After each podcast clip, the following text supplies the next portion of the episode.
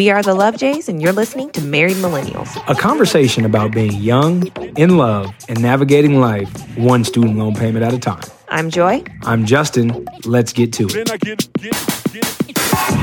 Then I get, get, get, get, get, get, get, then I get, get, get, get, get, get, get, get, I get, get, get, get, get. Hello, and thank you for tuning in to episode 79 of Married Millennials. We'd like to start the top of the show by saying thank you to those of you who reviewed our show on iTunes. We greatly appreciate it. See, we had to bring it up at the beginning of the show for to get you guys to listen. And for those of you who listened to last week's episode and have yet to write a review, I'm talking to you for a second consecutive week. Make sure you guys write us, write us a review, man. We really, really, Yeah. really appreciate it. We need your support. And one of the comments left as a review said, "Hey, maybe you should tell your listeners how to leave a review because they had to Google it." So for It those of a you, little- it is. So I'm gonna give you. I'm gonna give you a quick breakdown on, on how to write a review. If you have an iPhone, I want you to find the Purple Podcast app. Open the podcast app. Then in the search bar, type in Married Millennials. When you type in Married Millennials, you'll see our cover art and different episodes. Click on our actual podcast, and then it'll show a nice little profile of our of our podcast. Mm-hmm. Then you're gonna click reviews right there in the middle. When you hit reviews, there'll be a button that then says write a review. Mm-hmm. And then at that point, you'll click that, write your review, Yeah. put five stars, drop a little note for us, click submit, review is written. Yeah, I like reading your reviews too. They they warm my heart. So let us know what you really think. I like it. We like feedback. So and also I want to say you have to create a username. That's the other thing when you leave a review. Mm-hmm. So do something creative because you know You want to put your government out there because then, Yeah. I'm- then I might have to hit you on the DM and be like, oh, so that's how you feel? Oh, okay, right. cool, cool, But cool. your government is taken. That's the other thing. Have you ever, you know, every time you go to make a Gmail, well, you haven't had to make a Gmail, but mm. with our new last name, I'm excited. You know, okay, I have a different last name now. I'm gonna make a new email. Taken. Every variation of my name is taken. So it's like, all right, mm. fine. well, see, I, I can understand that now because I feel like everybody in the world has a Gmail account. Yeah. So it's I understand. When I made my Gmail account, I think I was I was still in high school. So I've had my Gmail account for 12, 13 years. I regret putting. I have a number on my account, and I I, regret putting I that had to. there. I, I regret that too, but I mm. had to do it because the name was my name taken. was taken. Yeah. So it's just like, well, damn. But it, you know, it, it is what it is. But make sure you guys go ahead and submit that review. Yes. And we also wanted to mention Uh, when we recorded last week's episode, it was prior to the news of the Las Vegas shooting, and we just want to send our prayers, thoughts, and condolences to all those who were affected by that tragedy. I personally had a few friends of mine who were in Las Vegas at the time, one who I worked very closely with who was injured in the shooting, and, and just hearing the firsthand account of the experience was was pretty frightening. It's harrowing. Yeah. I mean, it, it was it was terrible. I mean, I remember when you know I sent him a text when I saw the news and I said, "Are you safe?" and he responds with "Got shot." And when you see those words, uh, you don't know how to how to react. And and fortunately, he was he was okay. There was nothing wrong with him. But just in that moment, you know, I spent two hours on the phone just texting. He was hiding. Like, what's the news on the shooter? I'm like, "Are you okay?" Right. Like, and, and here I am, you know, miles away, hundreds of miles away, and you got a friend who's saying he's injured, but he's hiding, and, and there was no concrete evidence. That's the on the other shooters, thing so it that was- was, hard was- and was that he was so reliant on information from us, and that's what I think I learned is that when you're in crisis, there is not information coming into you. There's there's nothing. Nothing. And I asked an aunt of ours who uh, is a former chief of police, what do you do in that situation if you're injured? And for him, you know, he uh, they sought out shelter in the MGM, and if you know about that day, you know that they had the MGM on lockdown. Well, if you're injured and you you're in need of medical attention and you're in lockdown, what do you do? And she said at that point, you make videos for your family. Be, just in case for some reason, you know, you don't make it, but law enforcement can't do anything to get you out of that situation because they don't know who's a good guy and who's a bad guy. So lockdown means lockdown. I mean, just truly terrifying. Yeah, it was uh, a just a horrible experience through and through. So again, our, our thoughts and prayers and condolences to all those who were affected by that tragedy.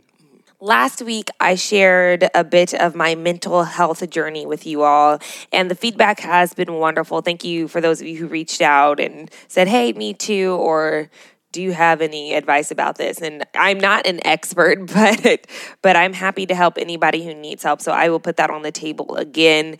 Feel free to reach out to me and i'm happy to point you in the right direction and continuing with our mental health theme, this week we sat down with creative consultant and mental health expert, Allison Hicks. Allison was truly wonderful and provided so much insight into what goes on in our brains. It, it does. And, and what was interesting is when we sat down with with Allison, it was the day after I had went to my first therapy session, mm-hmm. which I won't spoil too much because I mentioned it in the in the interview. But I can just simply say that the stigma associated with therapy needs to be completely removed because it was the most casual thing I've ever experienced. Right. but it, I mean, it was just a, a, a really good conversation, providing insight on therapy, her experience as a therapist, uh, talking about you know, the different types of therapy out there and why it's so important to continue this conversation. Definitely an important conversation that we need to continue having. Here's Allison Hicks.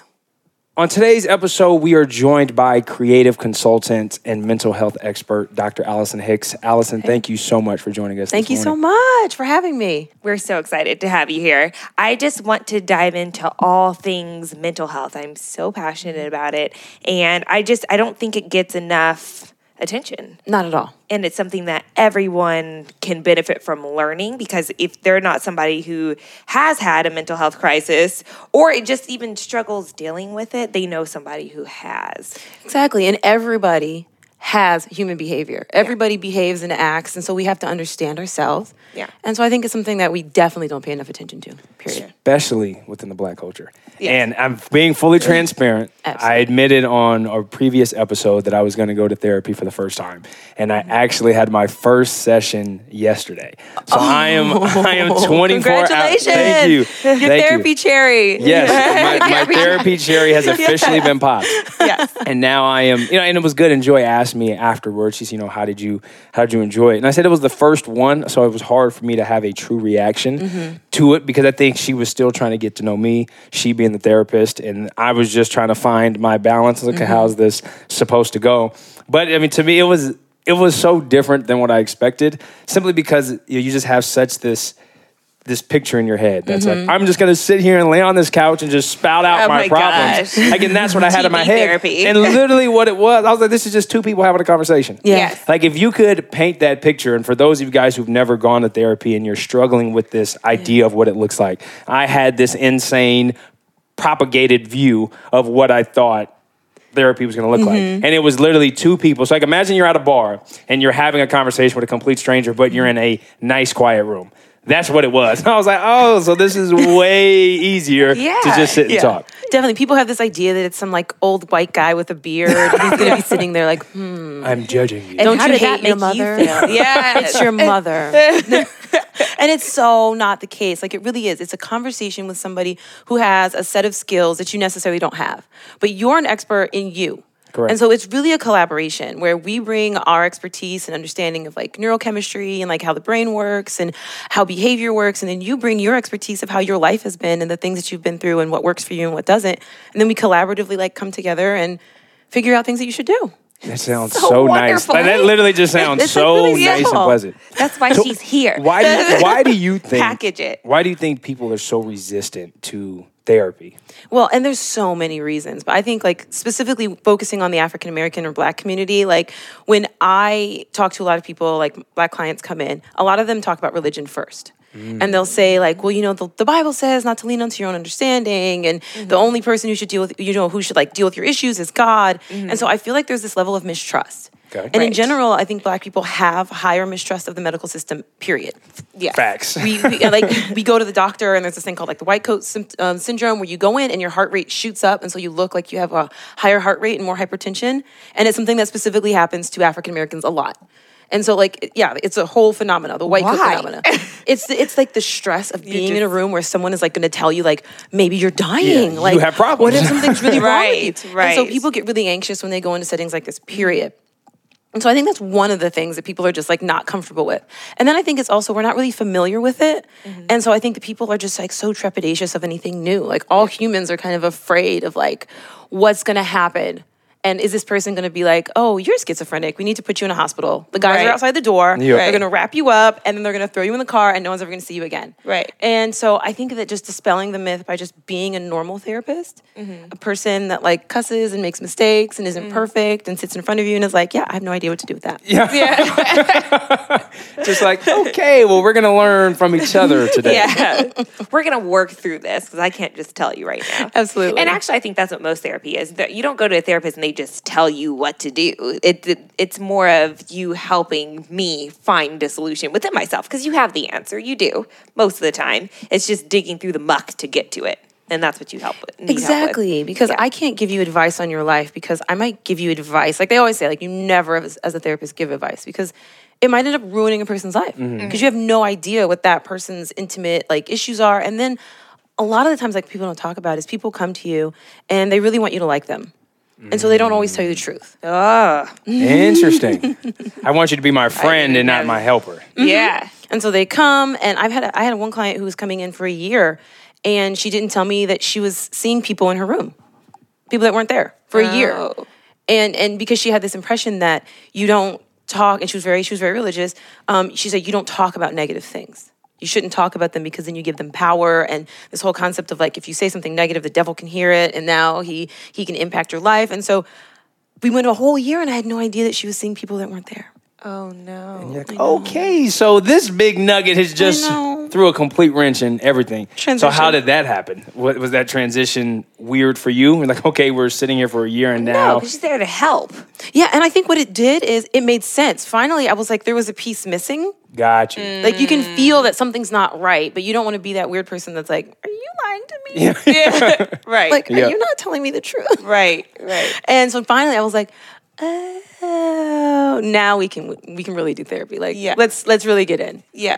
A year later. Yeah. That's Gosh, a very that's- long time. That's tough, but I mean, it is true in, in religion. I know is a, is a very big thing, especially within the, the black community, and you'll hear it all the time. Is you know, I personally have family members and know people who've said this is that you know when you have a problem, you just pray and take it to God and hope things Right. happen. And I've always counted as a Christian man mm-hmm. of saying, yes, I believe you do need to, to pray about it and, and, and go to the Father and ask for His help and guidance. But at the same time, you have to put actions in place to help um, move that. and without what works is hap- dead. Yeah, faith without works is dead. I mean, and, and it's so It's true. Bible. is we sit there and we we pray and we pray and we pray, but we don't change anything that we do, and it's unfair for us to to then blame Christianity, blame Mm-hmm. religion, be upset with God because we're saying, well, we're, you told us to pray, we're praying and believing, but nothing's happening. And I say, okay, yeah, but we have to at least give something, at least take one step. He may push you the rest, but you got to be willing to take that that that one step, and I think that's the uh, the biggest thing that I've seen Mm-hmm. that's missing from a lot of pe- the conversation with a lot of people. I want to say the other thing I've heard is church is my therapy. Like church makes me feel better. And the, the argument I give to that always is if someone has cancer, you don't tell them to just go to church. Just go to church. Don't worry about the doctor. No, I, I think church is a tool that you can use in, condu- in conjunction with actual professional help. Exactly. That's exactly what I was going to say. Like, we should be working together more because Yeah. I'm also not a theologian and I can't sit down and educate a person on religion and Mm-hmm. on every single detail of the Hebrew versus the Aramaic translations of the Bible. Right. So it's like, so you go to your pastor, you go to your seminarian, whoever for your spiritual growth, but you come to me for your mental health issues. Like Yeah. that's what I do. That's what they do. Right. Because like you're saying, like you can really begin to have resentment for a church when you're being told that this is supposed to be the thing that fixes everything in your life. Mm-hmm. Because the Bible's also very explicit about how people who believe in God will be like there'll be like tribulation and trial. It's not Yeah. going to be an easy life just because you believe in God. For sure. And so I think that that's also something that we need to acknowledge that life is hard, Yeah. right? right. I say it all the time. Like life is just, it's not easy. No. It's not easy. It's very difficult, and you need as many tools in your tool belt to deal with it. True, but and, and also it's difficult, and we're not equipped for the difficulty of life. And the reason, and, I, and I'll go back you know, to, to our schooling system. If you think about when we're in school, you're learning history, these, you know, art, sciences, math, all of this information that you then use and you carry on, and this knowledge is all of a sudden supposed to help you. And then you earn a college degree. Some may not earn a college degree, or some may earn an advanced degree. Mm-hmm. It's like you have all this knowledge, but then when you get into life, it's like, okay, like I just don't even know how to function as a being, as a mm-hmm. human, as an adult, because my life has been scripted for the last 20 years. Now all of a sudden, that script is taken away. No one's taught me how to write my own script. And now I'm just supposed to navigate this world like I know what the hell I'm doing. Yeah. And we're just all gonna pretend like we're all good and know what the hell we're Right. doing too. And none of us do. Nobody. None of us. It's called the imposter syndrome. Yeah. We all feel fake. We go to work and we're like, oh my goodness, um, I'm going to ruin everyone's life. today. yeah. Like, yes. Like, am I really good at this? Like, I almost wore a shirt that said adultish on it. But I was Oh, like, nice. mm, I'm going to be appropriate. Right. But- that is Because appropriate. I don't honest. feel like an adult. Like it's not real. Like I understand for the first time, like when my parents were like look in the mirror and be like, "Who is this person?" Yeah. Like I was just 22. Yeah. Yeah. Like I still feel like I'm like in my early 20s. Like what happened? Yeah. But like and it's it's just so. I don't want to go back to that place. Do not take me back to my early 20s. I will not go back there. I know, it's, it was- it's, it was it's a it's a rough patch you know, for everyone. kind of switching up a little bit. What did what was your desire? What what made you decide this is what I wanted to to get into? Ugh, that's an interesting story. Um, well, there was a lot of family pressure. So I'm gonna be really honest. Everyone in my family has a doctorate. I am Oh. the eighth doctor in my family. Oh, my, so Oh. you guys just can So we it was just like, take pick one. Can we just take a second yeah. and just recognize black, Black excellence? excellence. yes, yes. Round of applause. Round of Yeah. applause. Round of applause. Y'all, you got good stock. Yeah. yeah, my grandfather, my uncles, my dad, my mom, like my cousins. So it's just there's a lot of um, Eight doctors. yeah, just from yeah, my grandfather to my cousins, my my uncles and aunts. Yeah, Oh yeah. It's pretty impressive. Damn. and then like lawyers, we didn't include them in the doctor count. So you guys are just successful as shit, is what I'm hearing. Just like, oh, so my husband basically just got real lucky to find me. Right. Got you. He I is see. super lucky. Yeah. But no, so am I. So am I. But um, and so so a part of it was kind of like this um, family expectation because I really was always interested in the arts, but my parents were like, well, figure out what you can get a PhD in, and. No pressure. no pressure, none at all. So so that was a part of it. And ever since I was a kid, I always wanted to be a neurosurgeon. Like I was really into Ben Carson. and yeah, I was a Keyword preschooler. were you were really yeah, into I Ben Carson. was. Okay, okay. And he's Just- actually a family friend, and I can still say past tense. I was really into Ben Oh, Carson. Okay. no. Ben, I'm I'm s- I'm sorry, Ben, but I'm not sorry. Ben, sorry. Yeah. Sorry. Yeah. About that. he did that to himself. It's He, fine. he You did. don't have to be sorry. He did. I'm, yeah, sorry, not sorry. Um, and so, so, so that was kind of like built into me. I really wanted to be, you know, this neurosurgeon, and I was really into like brain science and chemistry. And I went to like the King Drew used to have this summer program Mm-hmm. where you show up in a little doctor's coat and you get to like do like practical exams and cut open pigs and and do like like it was really So it was interesting. serious. It was Pretty very hands-on. Like you were learning like hardcore science, and um, it was an amazing program. I'm really sad they don't do it anymore, and um, and specifically focus on like African American youth and. Excellent. And um, and so then I get to, to college, and I was a bio major with a psych minor, and my bio scores just weren't as great.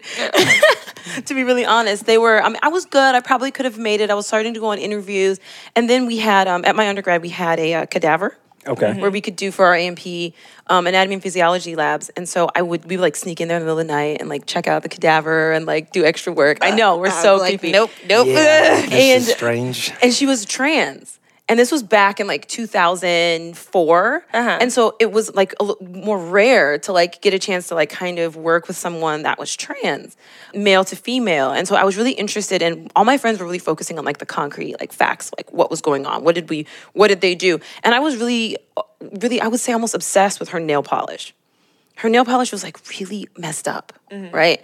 And I was like, clearly she cared so much about her appearance. And like you mm-hmm. can tell, like she had breast dog and like it was really good. All the work was really good. And so I was thinking, what happened in the last few months of this woman's life that caused her to not pay attention? Like, was she sick? Right. Was she depressed? Was she under stress? And that's when I was like, oh my gosh, I should be a psychologist. Right. I was like, I don't think the like the biological science is where I want to be. I really want to work with like why people make the decisions that they make, why mm-hmm. they end up where they end up, helping them like create the life that they want. And that was just so much more interesting to me. And then at that moment, I like switched my major to psych with a chemistry minor, and I never looked back. That sounds amazing. So a cadaver led mm-hmm. you to deciding to to get a PhD in psychology? Mm-hmm. I, I love that. I think that that's actually really special. That's a special story. I when I was younger, I wanted to be a therapist, and then I was told you don't want to deal with other people's problems all day, and then that was the end of it. Like that was You're like, I'm done. That was the end. I was like, oh, okay, well, I guess not. But that's not where my heart was. My Mm-hmm. heart was that I wanted to help people, and I think that's ultimately why we ended up with this platform because we wanted to help people navigate relationships to the best of our ability. But we don't say we're experts. It's just And there's so many different Yeah. ways to help. Like, because So people, many. not everybody needs to sit in a therapist's office. Not everyone needs to go to the doctor every day. Like, people need relationship. Like, the number one most important thing, like, when you look at studies of why therapy works, 70% of the change people have in therapy is because of the relationship they have with their therapist. Interesting. Mm. It is all about relationship. interesting. And so, if you just have positive relationships with the people around you, you love on them, you pour into them, people will do better. Like, that's what we've, we've like evolved as people to need each other. Novel concept. Yeah, you, you, would, you would think that, love people. that being nice and, and loving each other and treating each other with respect and kindness would lead to a much better society. But hey, who knows? I, I So it's more about having a safe space than Mm-hmm. Absolutely. anything, more than anything else. because there's always fights in the mental health world. Like people are like, "Oh, psychoanalysis is the best therapy. No, CBT is the best therapy. No, you know, human centered is the best." And and when it really comes down to it, no matter what therapeutic modality you use, no matter you know, like obviously you want a therapist that knows what they're talking about, but really it's about the relationship that that therapist forms with you. And if they don't form a relationship and they're sitting behind a piece of paper the entire time, you don't connect to them. And it can be difficult for you to actually feel loved and cared for and supported. And this is your space. We call it the phenomenological space. It's a space that won't exist anywhere else or at any other time. This is a place, uh, something that is only between the two of us in this moment, and it may never ever be the same. And we have to like utilize it. Right. And it's such a beautiful thing to feel like 100% cared for. It's very rare that you have a moment when it, that's all about you in your life. Mm-hmm. But therapy is all about you. I'm a I'm a therapy newbie. I did not Mm-hmm. realize that there was more than one type of therapy. Oh my God. What type Yeah. of therapy do you specialize in? And then just to, in, on an educating standpoint, what are the other forms of therapy? I said I am very new to this. Oh, there's so many forms of therapy. Yeah. So there's what we call there's three waves of therapy. There's first wave, which is like Freud, psychoanalysis, like, and that stuff. It takes like years, and you go into therapy like multiple times a week. It's great, but uh, not everyone can always do it. So they have Okay. like time limited psychoanalysis now, like which is you only have a few sessions and you, you get things done in those time in that time. Then there's a second way, which is therapies like Gestalt, which um, a lot of them also came from Germany. And these therapies are based a lot on like science, neuroscience. They're really great. But um, and now we're in what we call the third wave, which probably the type of therapy that you had is Okay. called cognitive behavioral therapy. We also call it CBT, and that's the type of therapy that I do. I do cognitive behavioral and dialectical behavioral. Dialectical is kind of based in like Eastern, Need you like Buddhism. explain this a little bit more. Yeah. so, CBT. Can't just be throwing words. I know. I'm just throwing all these facts. I'm sorry. So CBT, cognitive behavioral therapy, what we do is we're looking at your thoughts and how they lead to your behaviors. Okay. Yes. And we're helping people become more aware of the things that they think throughout the day because the perspective is that every action that you have is a result of a thought that you had. Mm-hmm. And if you're not aware of the thoughts, then you can't change your behaviors Correct. Right? And so if you have an issue, something that you really want to change and you want to fix, we have to make you aware. So we have you do a lot of thought journals mm-hmm. where you start to like go through your day and like write down like what happened, mm-hmm. what did I think about what happened, what emotion came from that, and what action came from that emotion. Mm-hmm. And then that is like a cycle. Because then your actions can impact your environment even more, Yes. and your environment is what impacts the way you think. yeah and you're Cyclical. so it's this so it is a complete loop. Yes. That's just on a Hundred continuum. percent. And so the place that we get in and we stop it is so the event and the environment, and then the thought. Between that, everyone has a different interpretation of the event. Okay. So a person could walk in this room right now, and all three of us could see the same person, but we could interpret it all differently. Mm-hmm. Okay. I could interpret it as being scary, you could interpret it as being interesting, and you could interpret it as being boring. And that could, and that's all based on our own personal life experiences. Mm-hmm. So the interpretation is where, as therapists, we really dig in and help you kind of like dig in and understand like why do you interpret things like this consistently. Mm-hmm. So let's sit down, let's understand what we call core beliefs, which are like we're as children we're kind of given this concept of who we are. Mm-hmm. Our families they don't mean to do it, mm-hmm. you know, but they accidentally sometimes will give you this conceptualization that maybe you're not lovable, maybe you're not strong. Maybe you're super strong. Maybe you're super caring, you know. But we have these positive and negative core beliefs that we sit with, and they kind of function like like sunglasses. Like clearly the world isn't the color of the glasses that you're wearing. but Definitely. these are the lenses with which you see the world, and so you interpret sure. everything through them. Right. And so that's CBT. And then I also do DBT, which is a therapy based on kind of like Buddhism, mindfulness, focusing like focusing on the current moment, understanding the current moment so you can change your future. And then in changing your future, we teach people basically the point of emotions and what they're for. And then we mm-hmm. teach people how to deal with distress, to mm-hmm. sit with it and what does it feel like to be in distress, to not do anything about that distress and just be there. And then now, like, how do you deal with people? Right. So that's basically DBT in a very, very like distilled. manner, for sure. Sick with stress. You know what I liked about that, and, and hearing you explain it, I've never had anyone sit down and explain therapy in, in such a way. You did at the top of the show very nicely, and then you just did it again.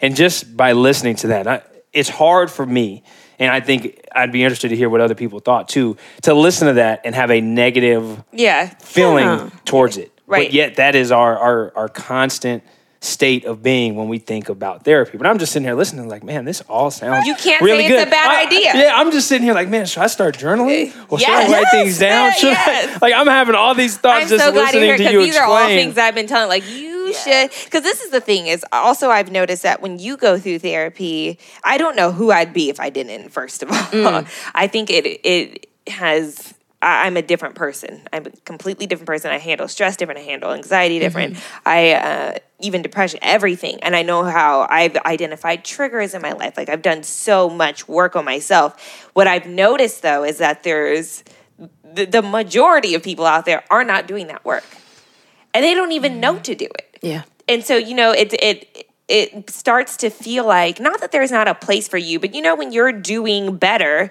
and you can see people struggling you try to tell them the thing that made you better and they don't want it. But i think for me for my motivation with justin was more like we're sharing a household. And then it mm-hmm. got it kind of just got to the apex of like all right dude you got it because I was doing all my work on myself and he was doing none, and not because he's lazy or anything. He mm-hmm. just he doesn't have the tools. So mm-hmm. how could he? Mm-hmm. So I I think what I'm most excited about with his journey is for him to have the tools and for me to have the tools and see what that does for our marriage, and then hopefully we could go out and be of service uh, to to others. Absolutely. I've, I'm always talking to my husband about going to therapy too, and he hasn't yet gone. And Oh. I am like, and I do not do therapy on him or with him. no, of like he always thinks yet. I'm doing it. He's like, you're like taking therapist voice. You're like this, this is a You're like, actually, conversation." I'm just trying to talk. Yeah, yeah. I'm like, no, we're just having a conversation.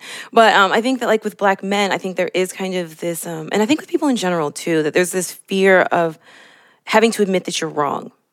That you didn't do something right, you know, and it's not this right or wrong situation. It's that we all have to go to people sometimes. Like, I don't know anything about my car. It makes a weird noise, and I I'm not admitting that I'm wrong by taking my car to the mechanic. I'm just like, this isn't my job. I don't Right. Not what I'm good at. I don't know about Right. this. I don't know. So if you have like a weird noise in your mind, like if your car was banging, you mm-hmm. should go in and ask somebody like, "Yo, I've been feeling kind of down lately. Mm-hmm. Can you help me?" And then you get to a point where like like I have a therapist. I am totally obsessed with her.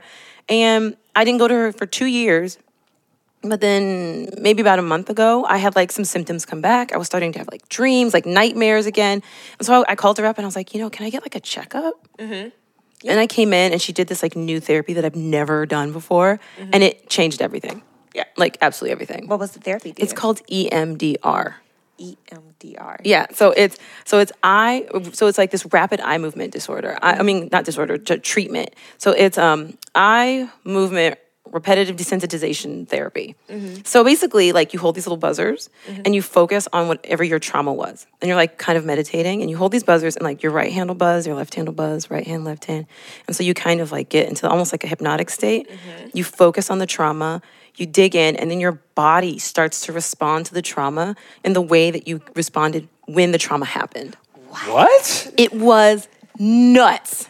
It was, I had never, like, and I am really aware of myself. Yep. Mm-hmm. And so I've been going to therapy for years for this trauma, like mm-hmm. 10 years, like a long time. So this is deep. deep. Yeah, Yeah. deep, deep. Yeah, right. And and and because like you know and we all know the like the study so basically trauma doesn't really sit in our memories the way other memories do. Mm-hmm. Okay. Because trauma sometimes for for a lot of people it's so uncomfortable that you do this thing called dissociate. Yep. You leave your body, you don't want to be present anymore because your body's not a safe place and you're like forget it, I'm out of here. Mm-hmm. And so you're so you don't remember those traumatic memories in the same way as if you were present. Mm-hmm. So your body remembers them. Yeah. It's in your memory. muscles, it's in your hips, it's in your legs, it's in your stomach, it's in your arms. And so you can't really access like how do you access memories in your Mm-hmm. stomach? And so what this does is it gets you to like this place of calm where you can actually tap into it. It was nuts. And and she even and like you do like a few different cycles of this and then like you um so you do a cycle maybe a 30 second song then you talk about it with her then you do another cycle then you talk then you do another cycle and I kept my eyes closed the entire time. And like I had these experiences where I felt almost like I was floating. Like when I meditate sometimes I feel kind of like dizzy and weird. Mm-hmm. That was happening. It was just I was seeing like lights and all this stuff and I was totally overwhelmed but I stuck with it. I didn't leave it. And then I left her office and I went home that night. I had never slept that well in maybe 20 years. Oh, oh, my I I had had a lot of blockages. Like I had some, just I was like, you know, like dif- typical like anxieties about like, am I good at this? Like, should I mm-hmm. keep doing this? Should I do what mm-hmm. I want? Should I do what they want? Like, mm-hmm. it was gone. Nice. I was just, and I realized like a lot of it was really based on kind of like this trauma that I had that I was allowing to like cause me to second guess myself and to be and to feel guilty about things that I shouldn't feel guilty about and to be uncomfortable. And I was like, I need to tell the entire world about EMDR. Yeah. I'm like, I don't even do it. Like, it is not the therapy that I do, but I'm like, I think if anyone has a trauma, I think this is like one of a, tr- a treatment they should definitely try. Oh my gosh. Okay. and what would We're you gonna get information on this Yeah, that- after that too. is very- I need to write this down. See, I'm not It's a amazing. I'm not a meditator. Okay. so I'm I'm sure that would be which I, it, was, it was so bad. Mm-hmm. I, I got I have a lot of steps to no judgment. to, bad. se- yeah. to self healing. You're as, as they say. I am learning. Yeah. What would you What would you say are good practices for everyday people to just incorporate in their daily or their weekly schedule? Like for me, I don't journal. I don't meditate.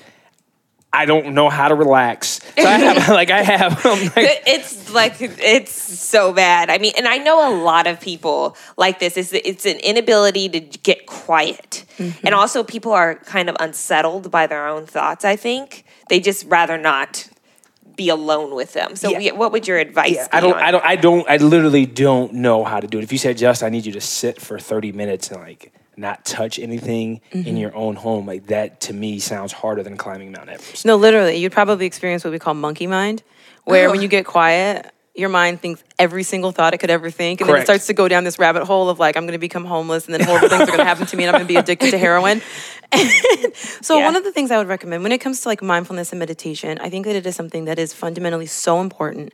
But when you, and when you look at brain scans of people who are meditating, they are in what we call alpha brain. So right now we're all in, in beta brainwave, and when you meditate, you enter alpha. You would think it would be alpha beta, but no, beta right now, alpha, and then delta and theta. And so you enter, you have the same brainwaves when you're praying. Okay. So if you know how to pray, you know how to meditate. They're they're neurologically the same thing. So you do meditate. I, int- yeah, I do because I am a hell of a say, prayer. Right? Yeah. So it's the same thing, but with um and with meditation, just the focus tends to be a little different. Where maybe you're focusing on a mantra of something you want to do that day. So like um like even before I came here, I meditated. I was like, be charming, be enlightening, be supportive, be charming, be enlightening, be supportive. You are those things. It worked. Yay! so, um, but I do think a daily meditation is really important, and it can be something as simple as um, a walking meditation. So you take a breath in, and you take a step. You take you take a breath out, and so with each step, you just breathe in and breathe out. You just do it as you go to your car. Walking meditation. You've done it. You meditated today, yeah. So and that's yeah. in with a step, out with another step. Mm-hmm. Or sometimes I, I take really deep breaths. So sometimes I'll um I'll breathe in for four seconds as I'm walking, and then I'll breathe out for four seconds as I'm walking, and I'll just kind of focus on And can we talk Out, two, about three, the importance of breath? What does breath do to Mm-hmm. to actually what what does it do to your brain chemistry? What does it do Mm-hmm. for you in general? What are the benefits of breath? Because I think that's another thing that people absolutely. vastly One, it Overlap. ties you to the present moment because it is something that you can only do now. You can't breathe tomorrow because it's it's you, you're it's just Yeah, gonna the happen. breath is in its current You're, state. you're only breathing now. So focusing on your breath ties you to the present moment. Okay. And one thing that when you're anxious, you tend to be really worried about something that's about to happen. But when you focus on your breath, you help yourself realize that it's not happening now. So even if your boss has called you to their office and you know they're going to say something that you're not going to like, they're not saying it right now. Mm-hmm. Right now, you're focused Very on your breath and you're in a safe space. You're walking down the hall, and that's it. So that's one thing. It increases mindfulness. And on the other side is that when you're anxious or when you're depressed or when you're having a negative thought, people tend to breathe from their chest. Mm-hmm. And they tend to breathe really fast or they tend to not breathe at all. It's like one or the other. Some people hold their breath and some people have this really rapid breath. And so when you take these like diaphragmatic breaths, these mm-hmm. these belly breaths, like where you expand your stomach and you release it, you're more so mimicking the breathing that you have when you're sleeping at night.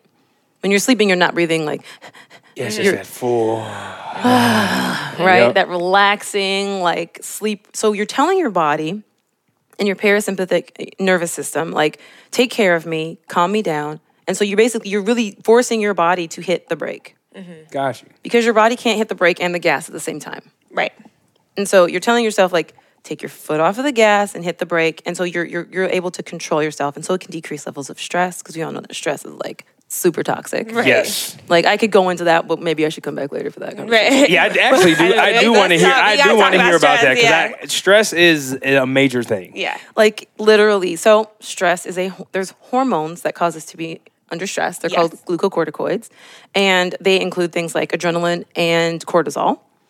And one of the uh, things, so basically, um, whether you believe in evolution or not, back in the day when we were like living as nomads, we um, lived in groups because it was safer because humans are mm-hmm. not very good on their own. We're not like bears or lions. We really Right. I'm one of those. Right. Yeah. I, I, I couldn't build a house, so I need somebody to do that. Correct. Yeah. That's why I don't camp. So I understand. Right. Mm-hmm. Right. No camping, right? No, no it's camping. Too, She- too real for me. too- she- it's too real. I want to, but also I'm afraid of bears. Like I think there's like I want to be in nature. I Right. crave the the solace of the stars and just like being one with the earth, but also like survival. Bears. I'm, yeah. I'm good with that. I just need to be in a cabin. Yeah. Like, I'm good with that, but I'm just not. I need to be in a able to lock the mountain lion out. That's how I protect Yeah. myself. Oh, right? a mountain lion for you. right? so so when you think of a mountain lion, right?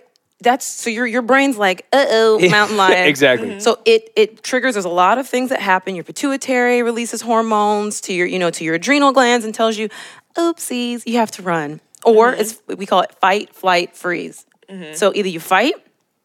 Or maybe you just run away, Yep. Or you don't know what to do because maybe the situation's kind of ambiguous, and you just stand there and you're like, Ugh. I've never heard freeze before. Yeah, Yeah. just And I've fight or flight. witnessed freeze Yes. a lot. I'm like, Yes. why aren't you guys moving? Uh, okay, that's Yeah. that's great. And Go ahead. I like to base it on proximity of threat. Like I feel like you fight if the threat's too close for you to run away. You fly if the threat's far enough that you can see it so you can get out of there. And you freeze if you don't if it's indeterminate and you're not sure if it's a threat yet. You're kind of like I don't I can't make a decision. I don't know what to do. But um that's not for everyone. But um so you have this so it, it triggers this fight flight freeze response which causes your heart rate to go up. It causes your like you don't produce insulin as much you crave certain foods because when you're running for your life away from Mongol hordes or lions or tigers, right? Mm-hmm. You need to eat food that you can burn quickly mm-hmm. Mm-hmm. and that isn't heavy. Like it has to be light food. So that's why you end up craving things like donuts and cupcakes and carbohydrates and and french fries and things that are fast burning foods. Mm. So when you're under stress, that's and that's and it's totally appropriate when your stress is uh, for a very short amount of time Mm-hmm. right? And then like your body does a number of other things when it's under stress. So I, I mentioned insulin. I mentioned um, reproductive, pre- reproductive, si- your reproductive situation slows down mm-hmm. because if you're running away from a Mongol horde, the last thing you need to do is get pregnant. right. Being pregnant while under stress is is is will be dangerous to your sense of mm-hmm. being. And so this is what your body does to protect you. But in our modern society, our stressors are more permanent. And so you end up with these chronic stressors that are kind of they're small but they build and they build mm-hmm. and they build and it's traffic and it's you know the electricity and it's like the noise it's the mm-hmm. the gardeners it's like every little tiny thing. It's your boss it's the expectations of your family it's you know kids it's should I have them should you know so you have these these all these stresses so your body's responding to the question of why haven't you had kids yet? as if a lion ran into the room. Mm. Oh, oh my gosh. because it doesn't know the difference. Right. Interesting. your body doesn't know the difference between a Mongol horde and a conversation with your grandma over Thanksgiving dinner, right? Oh my gosh. and so we're So putting stress is stress. stress, and, it, and and and these hormones are actually cytotoxic, so they can actually damage brain cells. So like they, so it's like it's stress is so bad, and we're under it every single day, constantly. And so that's one thing that deep breathing, mindfulness, meditation, prayer can kind of tamp down because we really need to focus on mm-hmm. tamping all of these natural things that are here to protect us, but that cause hypertension, mm-hmm. diabetes, mm-hmm. even cancers are stress related. Like these are all stress related disorders. The disorders that we're seeing people suffering from are are things that are because or mostly as a result of stress. Man, now I'm sitting here. I'm feeling every ache in my body. I'm like, hell, I need to just calm my. say stress I, I need to you. calm everything down. It this is what everybody's telling me? I'm just like, shit. now you know I work so hard. I I'm fast tracked into death with, with my work- behaviors. Hell, Yes. Just oh. like I got to bring this down. I'm not. I'm not good at it, but I, I'm. I'm gonna work. I'm gonna. I'm gonna work on it because that's the way you, you describe it. It just sounds so peaceful, and I'm like, damn, my life does not sound anything like this peace than what you were describing. Yeah. and my life's not bad. most of our lives aren't peaceful, right? It's like that's why you have to find moments of peace. You have to like wrangle them. I actually have a a um an app that I use and it like reminds me to meditate. So like sometimes it'll just like pop up and I'll just stop whatever I'm doing and just go hmm, and then get back to what I was doing. Mm-hmm. Just And it that. just- Just, that quick moment. It just a kind of lowers it lowers your cortisol just for like a moment. Mm-hmm. So then you can kind of like recollect yourself and then go back to what you're doing and now you're like refreshed. It's kind of like charging your batteries. Like you mm-hmm. wouldn't never charge your phone and then get mad at your phone for being dead. It's like you have to charge it. right. And this is how we charge ourselves. This is how humans charge. damn. Like you make you make this sound so simple, and I have fought for so long, and I and, and, I, and I want to, and literally the, the the analyst in me wants to just poke holes at everything. There's no Do it. and I'm like, I can't really poke holes No, in this. And then, but what's going to happen, which is I'm setting myself up for it, is now Joy is going to be like, so you you already had the conversation, so you know what it He looks like. it. Right, So I don't want to hear it. So this is I can already I Just just play the feel, tape back. No, I'm not gonna beat you up for it, but it's just it's really refreshing. And I mean, she's a professional, so I'm like, she's saying things that I have said like that. but that means that I've done my homework. Mm-hmm. Not that I just Yeah. I did not just know these things. I've been immersed for like the past six years now. So mm-hmm. uh, mm-hmm. it's been six years since I've really been focusing on mental health, diving in, figuring out all that I need to figure out because I notice I'm like. I don't think this is how I want to live my life. Mm-hmm. Something's not right. I'm not enjoying this, and it's unnecessarily hard. and Not and from the inside out, not mm-hmm. from the outside in. So I'm thrilled to be having this conversation. Yeah, yes. from the inside out. That's I think that's a good point too, because I think that we tend to think that happiness comes from outside. Mm-hmm. Cars, money, people, all this stuff, but it really comes from inside. Like mm-hmm. like pleasure comes from outside. Like mm-hmm. that momentary, like dopaminergic, like dopamine release, like but that real like joy, like that stable joy is something that we develop by understanding ourselves. And that's something that's much more calm, it's much more consistent and more mm-hmm. focused. And it does come through doing the work and like understanding yourself and how you work and what you want to do and like really finding purpose. Yes. And how how do you balance that that mindful state Mm-hmm. when you're constantly talking with people who are bringing to you problems? How have you been able to say, okay, I can separate this work and deal with it in the moment, but once they leave, I find a way to release it so it does not negatively impact me on a day to day basis? I'm going to be 100% transparent. I haven't been doing therapy for a while now. I took a break. Because of that. Yeah, absolutely. Absolutely. Nice. Um, because I worked with a population of girls that I loved so, so much. But it was really hard. I was working in a, uh, a residential facility. So it's like a fully locked facility where these adolescent males and females were living. With a, a ho- there was a psych hospital on the facility, and most of the kids were sex trafficked. Mm. And there was something about that experience, like, and I loved, I loved these clients. Mm-hmm. But there was something about that experience that was so heavy for me. Hearing these stories, and these are these are twelve year old girls, ah. thirteen year old girls, L.A. girls, you know, girls from like you know, there's people from like the whole Western region, mm-hmm. Mm-hmm. Kidnapped off the street. Like some of the stories are are absolutely heartbreaking. And from when I left that um that position, I was I was I was hurt. You know and, and i took a few months off and um and then i went back into working into a, in a men's prison. And it kind of like re-traumatized me all over again because it's the same stories. Yeah. like it's the same exact stories. And once you realize the things that people have been through like your, your ability to judge people just melts away mm-hmm. like all you have for them is empathy all you mm-hmm. have for them is love all you have for them is support and and and so i um because what I used to do when I was seeing clients, I would kind of like, you know, like typical, like people who are just kind of coming in with like typical problems. Mm-hmm. I would do like mindfulness practices to my car. That was always my thing. Gotcha. Like I would park really far from the office and I would like take a walk and I would like look at the things around me. And on the elevator, I would count all the stairs and the flights and all of that. And like it really worked. Yep. But that was like specific job, I, there was no amount of mindfulness for me that that helped me in that position. And and other people that worked there had their own ways, but for me it was I had to create distance, and then I had to, and that's when I started doing uh, creative consulting.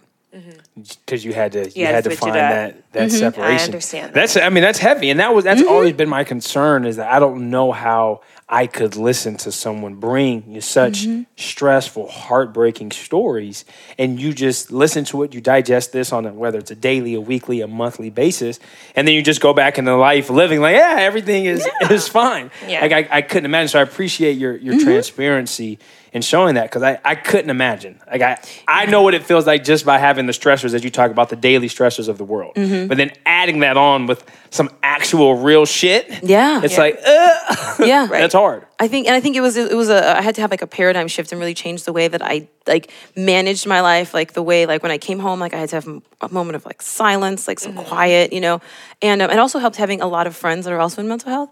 So we would like get together and we would like talk about things and support each other.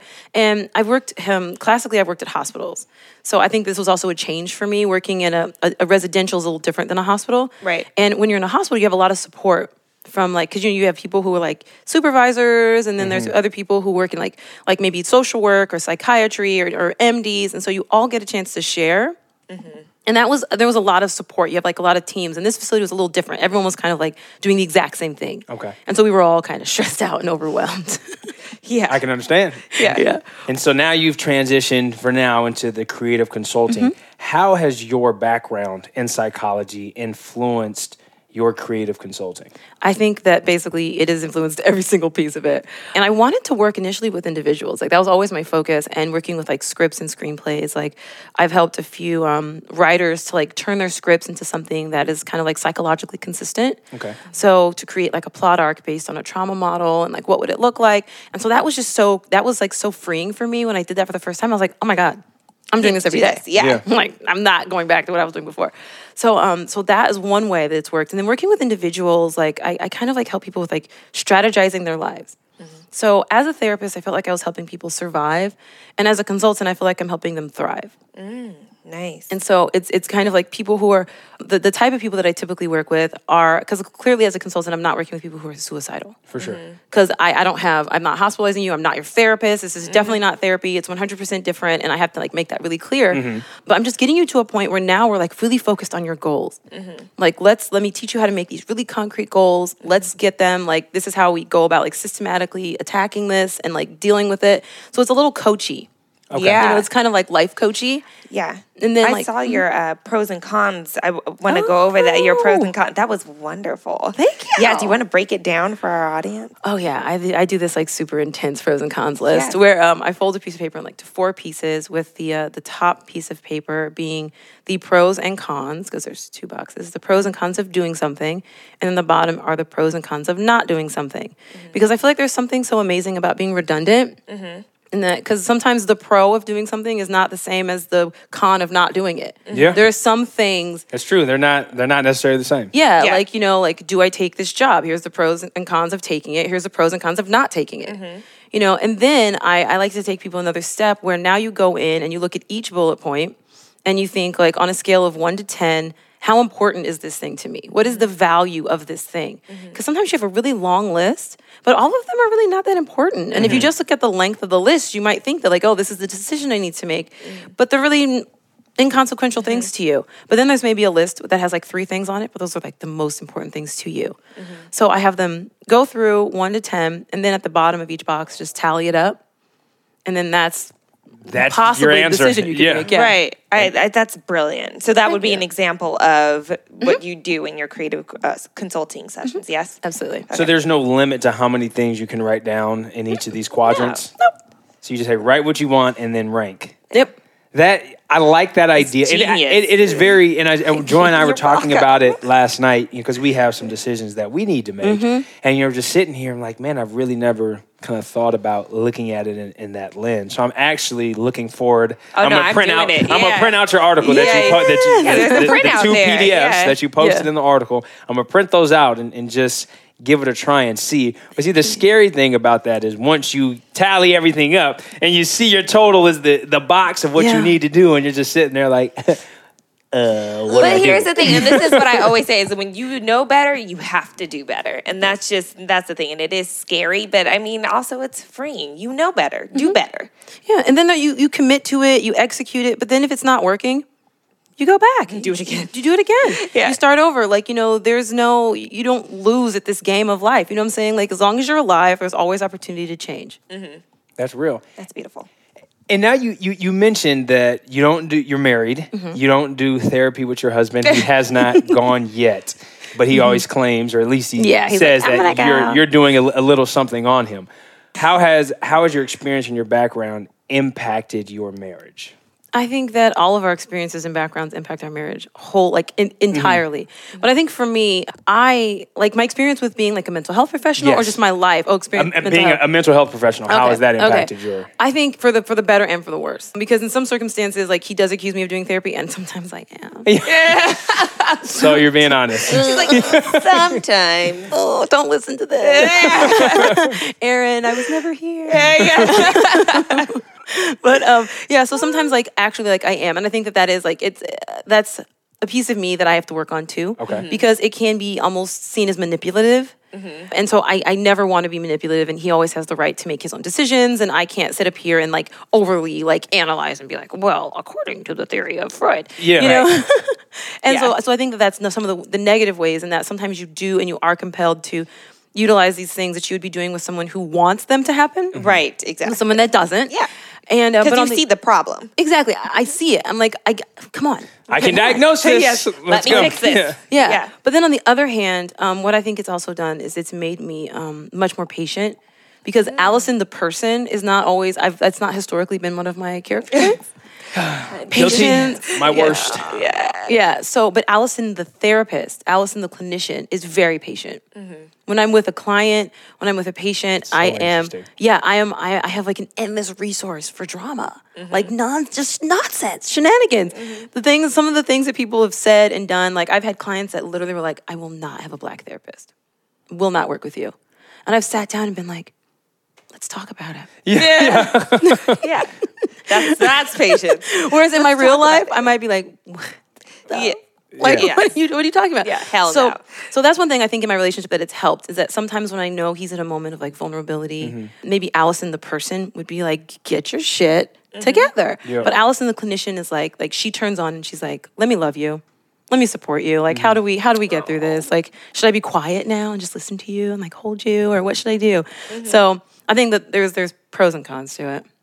That is so. That's that is nice, but I can also imagine how stressful that is being in his position. Oh, like, Oh, yeah. damn it, I don't know. Am I going to get? Am I going to get my wife's mm-hmm. reaction today, Yeah. or am I get the clinician today? Exactly. That that is Once the tough. clinician. Yeah, Yeah. That- it would actually be beneficial. How long you guys been married? We've been married a year and a half, March 2016. Yeah. Oh, so we we're just ahead of you. We Yeah. got married in was that August? August 2015. 2015. Yeah.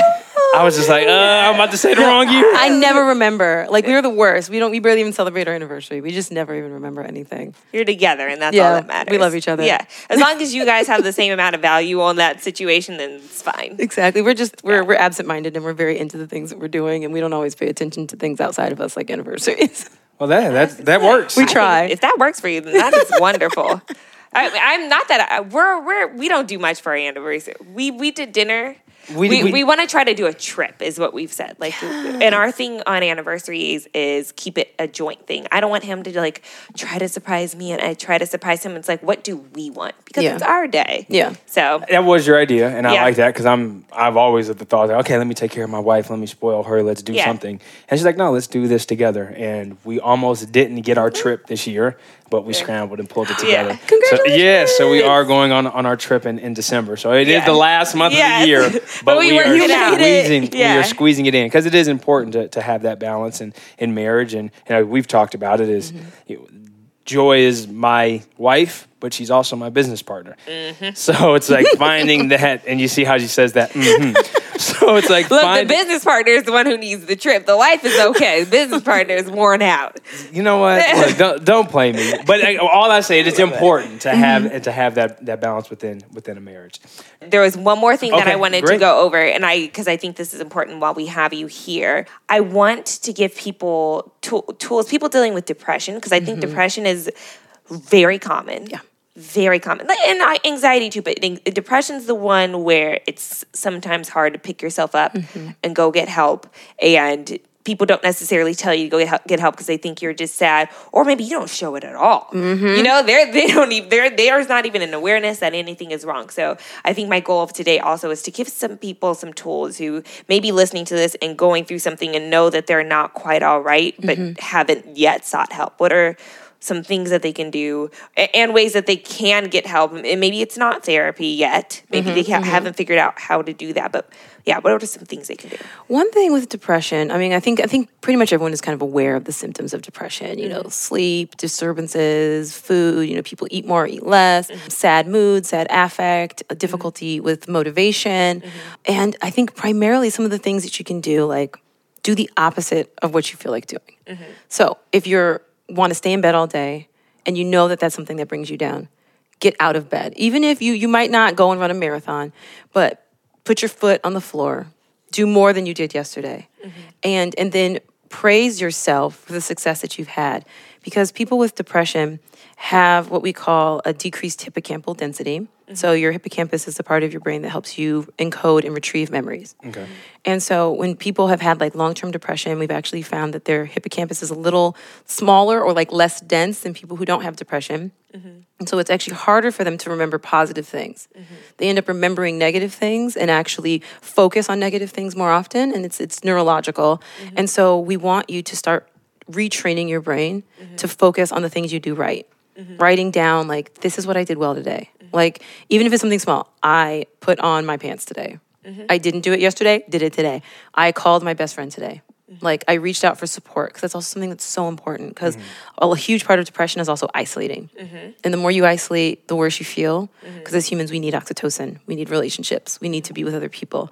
And so so doing trying to really do the opposite even if it's for five seconds or mm-hmm. five minutes, if you have a project that you're just too, um, because I've heard a lot of my clients describe it as like a physical experience. Mm-hmm. It's this this heaviness. You almost feel sick, like yes like a fog has come over you, and it's almost like like like you're sick without the sore throat. You know, and and so um so pushing through maybe even for five minutes, taking a shower, doing something that you know that you enjoy that you haven't done maybe in a while. I mean, it can be something as simple as like reading a book that you liked, or watching a show that always makes you laugh, or just anything to lift your mood. So that's the first thing, and then obviously suicide is um, and suicidal thoughts is a symptom of depression. And if you're having suicidal thoughts, then obviously like that's another that's different. Then I think that that's at a point where you need to contact somebody. There's a number of suicide hotlines, literally on Google. Even when you start typing in suicide, Yeah. they all pop up. Like they all come up. Like phone numbers will come up for suicide hotlines. Um, even Logic has, I think the the, the, song, title yeah. of the song is the suicide hotline. So I think people are very aware of that, and those are people that can you know help support you. And sometimes people do you know people who have like major depression and have been depressed for a long time and maybe have attempted suicide will require hospitalization. So that's kind of like way on the other end. Um, and there's no shame in it. I think that we really, as a society, need to be more accepting of if you needed to be hospitalized for a broken ankle, and no one judges you for having a broken ankle.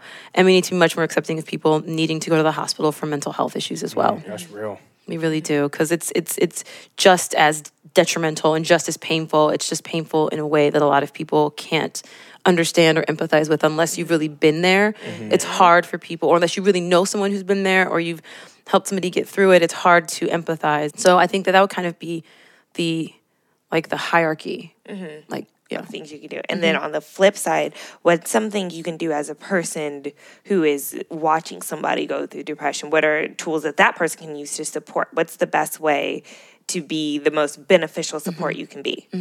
Well, like I said earlier, 70% of change and, and, and benefit really comes from just being there, just being supportive. Um, sometimes you don't have to say anything. Mm-hmm. Sometimes you say the wrong thing. Like even me, mm-hmm. I'll have a friend that's going through something and I'll say like, I'm like, why did I say that? That was the worst. Mm-hmm. So just being present if they if they're not having a good day, preparing yourself to kind of sit in their sadness because I think that's the hardest thing for us to do as humans is we want to we want to take the sadness away. We want to make it something else. We want to make it into joy. And sometimes it's just not going to be joy. And that can actually be invalidating. When you're really in a bad space and you're just not feeling good, but someone tells you, smile anyways. You'll be mm-hmm. great. like, Everything will no. be fine. It's like, F you. Yeah. I'm miserable. and Yeah. this is where I'm at. This is just sure. where I'm at. Right. You know, and so sometimes it's just about being a safe space. Mm-hmm. You know, so so I would say that. And then number two, burnout is real. And if you're especially if you're if you're married to a person who's been depressed for a really long time or been anxious for a long time or has any mental health issues then you need to find a way to get your own support because if mm-hmm. you burn out then you're not going to be able to be there to help them and you may mm-hmm. start to resent them. And so you really like it's that mask on the airplane thing right? Like mm-hmm. you have to put yours on before you can help anybody else because it's hard to save a drowning man if you too are drowning. Drowning, yeah. and so I would say combination of be become comfortable with with their discomfort. And, and and understand that saving them from that isn't always the best thing. And sometimes you also just need to be thinking like, do I need to reach out? Do I just go out to psychology today and find a list of therapists and then bring it to my partner and say like, are you interested? Like these are mm-hmm. some people I found in our area, or just hold them, make them their favorite meal. Mm-hmm. You know, to try to do things to maybe make their life easier while they're going through what they're going through. Right. And now we'll go ahead and go into fishbowl. So fishbowl, for those of you who do not know, is uh, it's a fishbowl with a bunch of random questions in it. Allison will pick three to five, depending on you know the how heavy the questions are. Some of them Okay. are you know pretty light, others are a little deep. So go for it. Okay. What worries you most about the future? Kids. Yeah. Kids is something that really worries me. Like, am I going to be a great mom? Am I going to be able to, um, like, really raise them in a way to make them like conscientious members of society and like people who love each other? And like, because I watch a lot of serial killer movies, like documentaries. Like, I'm really into serial killer That's not documentaries. healthy. I know. I know. It's like my She likes psychology Yeah. though. Yeah, your She guilty wants to know pleasure. why? Yeah. yeah. And so, I, like, the thing I think about the most is like those parents. Mm-hmm. Like, I think about that oh. now too. Actually, that's interesting. You said that. Right? Like, like how do you not raise a serial killer? Yeah. It's a thought that's never crossed my oh, mind. Oh wait, I but thought damn. how, make sure my kid doesn't get killed Or by doesn't a get killed, killer. too. Yes. No, yeah, like the whole thing. Like, so I just feel like, like I really, I, so I'm thinking a lot about kids now because like we've been married for a little while. We're starting to have that conversation, mm-hmm. and so it's just like, like, are they? How are they going to fit into my life? Like, because I want them, but like I want to be good for them, and so I'm mm-hmm. really trying to like. That's one of the reasons I really went to therapy in the first place too. Is I was like, I need to be good. Mm-hmm. I need to have me put together so that I can have these little kids and not like totally screw them up. Yeah. I mean, I'm going to screw them up. We all screw We- up all yeah, yeah, kids, like facts. period. And then they'll be having this conversation later too Yeah. about like mental health and like how do you like mom and dad, I Yeah. love you, but, Yeah, right. yeah. so that's uh, I think my biggest worry is really like, what am I gonna? How am I not gonna entirely ruin my kids? Yeah. I, we're on the same page with that actually. Yeah. you're on that same page. I'm not going to said my kid. we're. Oh, we. I was Oh, like, I thought you yeah. saying You're we. the number one person. Don't play me. Shoot. Denial. Uh, No? Yeah, exactly. So you're just gonna diagnose me I real like quick. Allie. You're gonna diagnose me real quick. Allie needs to come hang out. Oh, fair Okay. enough. Fair enough. no Question number two. Other than money, what else have you gained from your current job? Um, I would say empathy, understanding that every single person that you see has a story. And if you understood every single person's story, you would not honk at them in traffic. You would not scream at them as they walk down the street or whatever. Like, you wouldn't be mad at people if you really understood and had empathy. I know, I was such a road rager. Oh, I still am. Oh, I really had to. I I I- I have my moments. Yeah. But I uh, I think that just like my empathy, I think has grown exponentially since working with like I, over the past like eight years of therapy. I think I've worked with almost six thousand clients, and um, it's a lot. It's a lot. It is a lot. It's a lot of people to care about. Mm-hmm. I was like, that's all I thought of. Like, that's just a lot of weight to carry. Yeah. I was like, But it shows you sick. how big your heart can be. Like the Mm-hmm. capacity you have to care is so much deeper than anyone knows, I think. Literally, there's no. I think there's no end to it. Like people Right. say, "Well, I'm overwhelmed by social media. There's so much going on," and I'm like, you just got to figure out where to put it all. Mm-hmm. Mm-hmm. That's really what it is. Like by by all the things, because you can care about this issue and also care about that issue and this one and that one. It's just about you might not be able to do anything about them all right now, but you can care. But I think yeah, like understanding kind of like how big my heart has grown, mm-hmm. and and how big like it already was, and kind of like how how all this empathy has like helped me really relate better to people in my personal life as well. All right, final question. Who have you hurt the most in your life and have you apologized? You know what? I would say the person I probably hurt the most in my life is my little sister. Have you apologized? Yes, I apologize to her profusely all the time. but from her perspective, I don't apologize right. And so I think that um, as an older sibling, sometimes you um, take this perspective that, like, you're not a bad person. Because I think that we all want to think that we're good people and that we do good things and that the people that we hurt are just weak. And I uh, and, and I, I noticed that in myself because I would always tell her like you're just being a whiner. Like stop whining. Like what's wrong with you? And and really what it was is I wasn't always super nice to her. I felt like she was telling on me and tattling. I didn't want her around. And so I wasn't very welcoming. And so we've kind of like built this chasm between us because of that And so I think that I'm at a point in my life now where I'm trying to bridge the chasm because I know I have to be the one to do it because I was the one to harm the relationship in the beginning. Yeah, and so I think that I would definitely say my my because there's three of us, the one right in the middle. I would say definitely my relationship with her is something that I have to actively work on, and I have to understand that it is my responsibility. Is it getting better? I would say it is. Good. Yeah, Oh, good. it is. Well, very nice. Well, Allison, thank you so much for joining us today. We really, really appreciate the conversation. And as Joy and you have also said, that mental health is a topic that needs to be discussed much, much, much more frequently. And to you listeners, thank you guys so much for tuning in to another episode of Married Millennials. Be sure to subscribe to this podcast on iTunes, Google Play, and Stitcher, and share it with your friends. And as always, let's keep the conversation going online. You can head over to our website, lovejays.com. You'll see all of our social media icons right there at the top of the page. Thanks again, and we'll see you next Tuesday.